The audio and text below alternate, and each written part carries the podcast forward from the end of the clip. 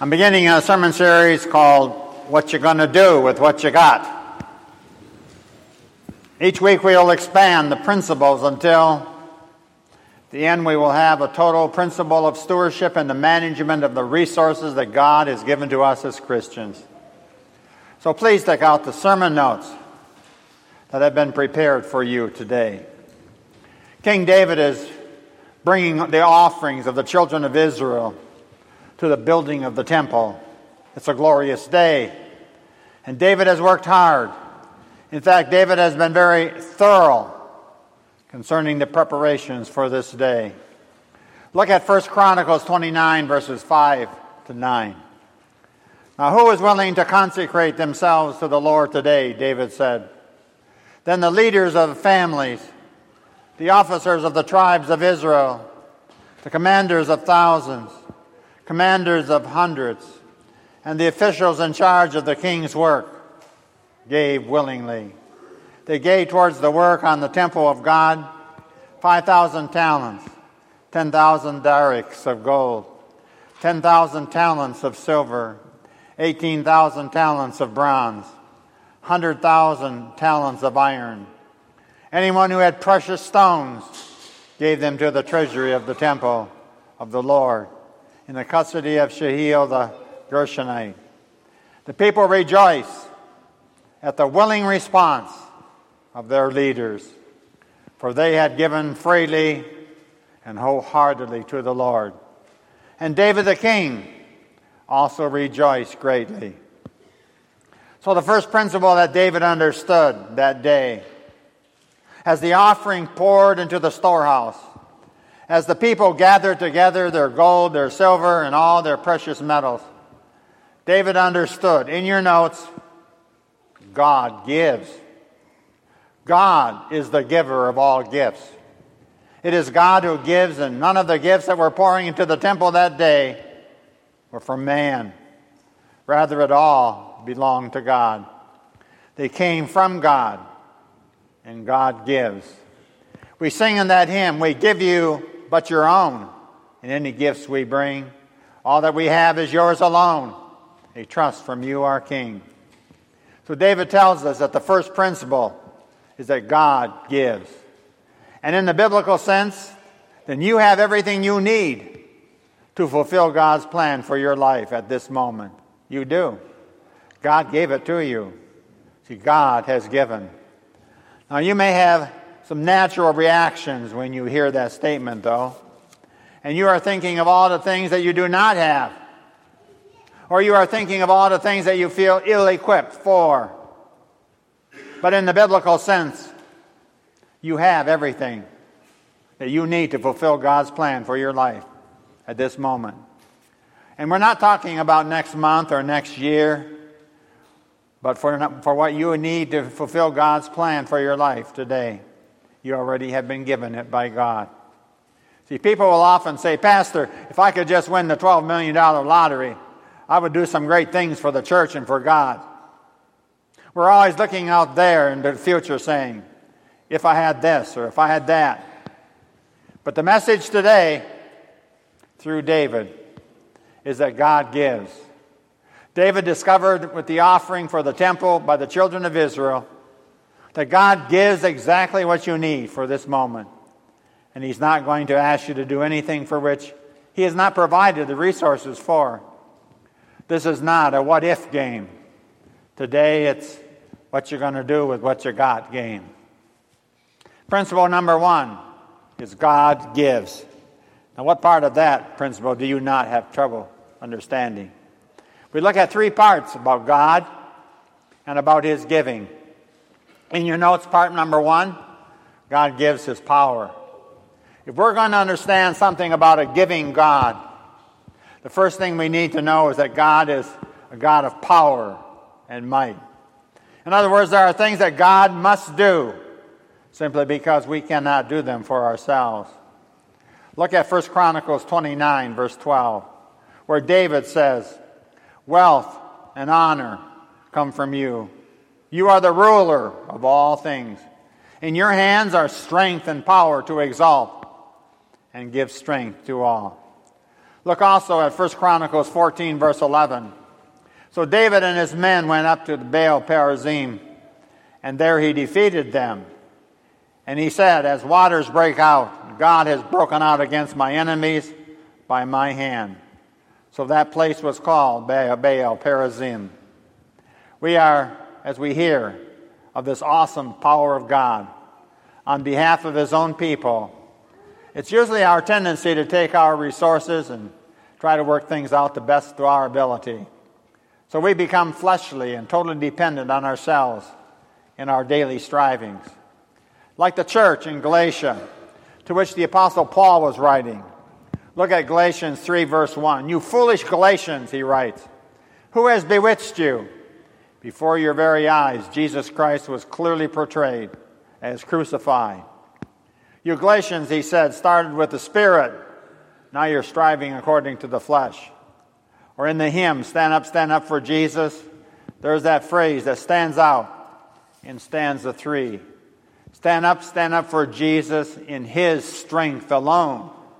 The arm of flesh will fail you. You dare not trust your own. So you put on the gospel armor, each piece put on with prayer. Where duty calls or danger, be never wanting there. God gives, and God alone has the power to give. Hymns are great theology. Once we understand that part, we can stop hanging on to our possessions for our security and even our worship. Part one God gives his power. In your notes, part two God gives his provisions. God gives his power. God gives his provision. Look at 1 Chronicles 29, verse 11 and 14. Yours, Lord, David says, is the greatness and the power and the glory and the majesty and the splendor. For everything in heaven and earth is yours. Yours, Lord, is the kingdom. You are exalted as head over all. And verse 14, but who am I and who are my people? That we should be able to give as generously as this. Everything comes from you, and we have given you only what comes from your hand. See, David is convinced that his people are able to give and do acts of worship only because God has provided them in the first place. So, in your notes, God will never ask you to do anything. In your notes, God will never ask you to be anything. And God will never ask you to give anything that God has not provided for you. What a lesson. When God asks us to commit ourselves, we sometimes get a little nervous. This is a common scenario. When the pastor or church leader asks someone to teach a Bible class or join a board or to help with a project, it's a very common thing that they get a bit upset. They say they don't think that they can do that. They become tense and nervous. And that's so natural. We've all been there. But then we must remember that God will never ask us to do something. God will never ask us to be anything. God will never ask us to give anything that God will not provide for us. See, God's calling is God's enabling. God's leading is God's providing. God's directing means that God is going to provide the resources for us. See, sometimes we look at our stewardship as if it was somehow based upon our man made resources. We start biting our spiritual fingernails. Paul was worried about that too. But God said to him in 2 Corinthians, My grace is sufficient for you. My strength is made perfect in your weakness. See, God was saying to Paul, You don't have to be worrying about your resources. I have provided for you. When one is preaching, there's a principle that you don't use superlatives continuously because nothing is great anymore if everything is great. But just look at how the Bible talks about our God. Look at Isaiah 55, verse 7. Let the wicked forsake their ways, the unrighteous their thoughts. Let them turn to the Lord, and he will have mercy on them, and to our God, for he will freely pardon. See, when you start talking about God, we just have to use superlatives. See, God pardons is abundant, is freely given. Look at Ephesians 3:19 to know this love that surpasses knowledge that you may be filled to the measure of all the fullness of God. Or 2 Corinthians 9 Thanks be to God for his indescribable gift. And John 10 verse 10 The thief comes only to steal and kill and destroy. But Jesus says, I have come that they may have life. And then there's a comma. And have it to the full. Do you see that comma? Jesus talks about having life, comma. Then Jesus adds, and life to the full. That is abundant life. So I ask each of you, which side of the comma, which side of the comma do you live on today? Do you just have life? Or do you have life to the full? Are you just living? Or do you have the abundant life? See, God is the giver. God provides. In God, there's a love that cannot be fathomed. In God, there is a life that can never die. In God, there is a righteousness that can never be tarnished. In God, there is a peace that can never be understood, a hope that can never be disappointed, a light that can never be darkened, a happiness that can never be interrupted, a strength that can never be enfeebled, a purity that can never be defiled, a wisdom that can never be baffled. But most important, in God, there's a resource that can never be exhausted. So, number one, God has the power. Number two, God has the provisions. Part three in your notes God gives his partnership. See, God gives his power, God gives his provision, and God gives his partnership. And that means that I can be spiritually linked with God as a partner. Partnership with God. In other words, God gives first so that we will be able to give from his resources. What a one sided partnership, and it's all in our favor. I don't even think I deserve to be part of that firm. But God provides all the resources. All the goods come from His storehouse. All the wisdom comes from His storehouse. I'm just a partner. Look at what David says about this very partnership. Look at 1 Chronicles 29 14 and 16. He writes, But who am I? And who are my people that we should be able to give as generously as this? Everything comes from you, and we have given you only what comes from your hand. Lord our God, all this abundance that we have provided for building you a temple for your holy name comes from your hand. All of it belongs to you. How can we experience also this partnership? Well, it starts first of all with God giving.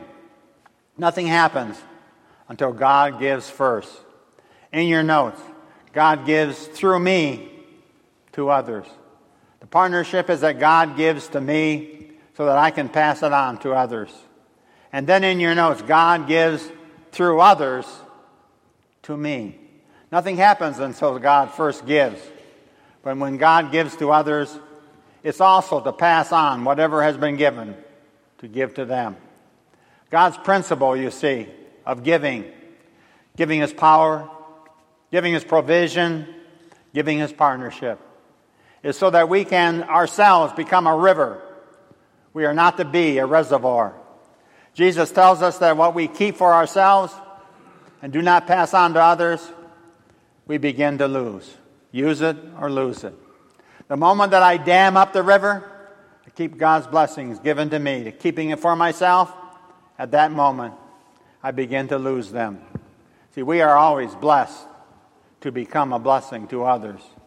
So, principle number one God gives his power, God gives his provision, God gives his partnership. In conclusion, in your notes, part one from God's power, I see God's ability to give. And since God is the giver, God has the power and the ability to give. Part two, from God's provision, I see God's willingness to give. See, it's one thing to have the ability to give, quite another to have the willingness to give. When God gives to us, we then have the ability as people of God to also give. As God's people today, we can show our willingness to give. as God so willingly loved us. And he gave his only son Jesus to suffer and die on the cross for us. In Jesus, we can see God's willingness to give it all. Part three in your notes. From God's partnership, I see God's reason to give. We are blessed to be a blessing to others. This is the most important truth for us today.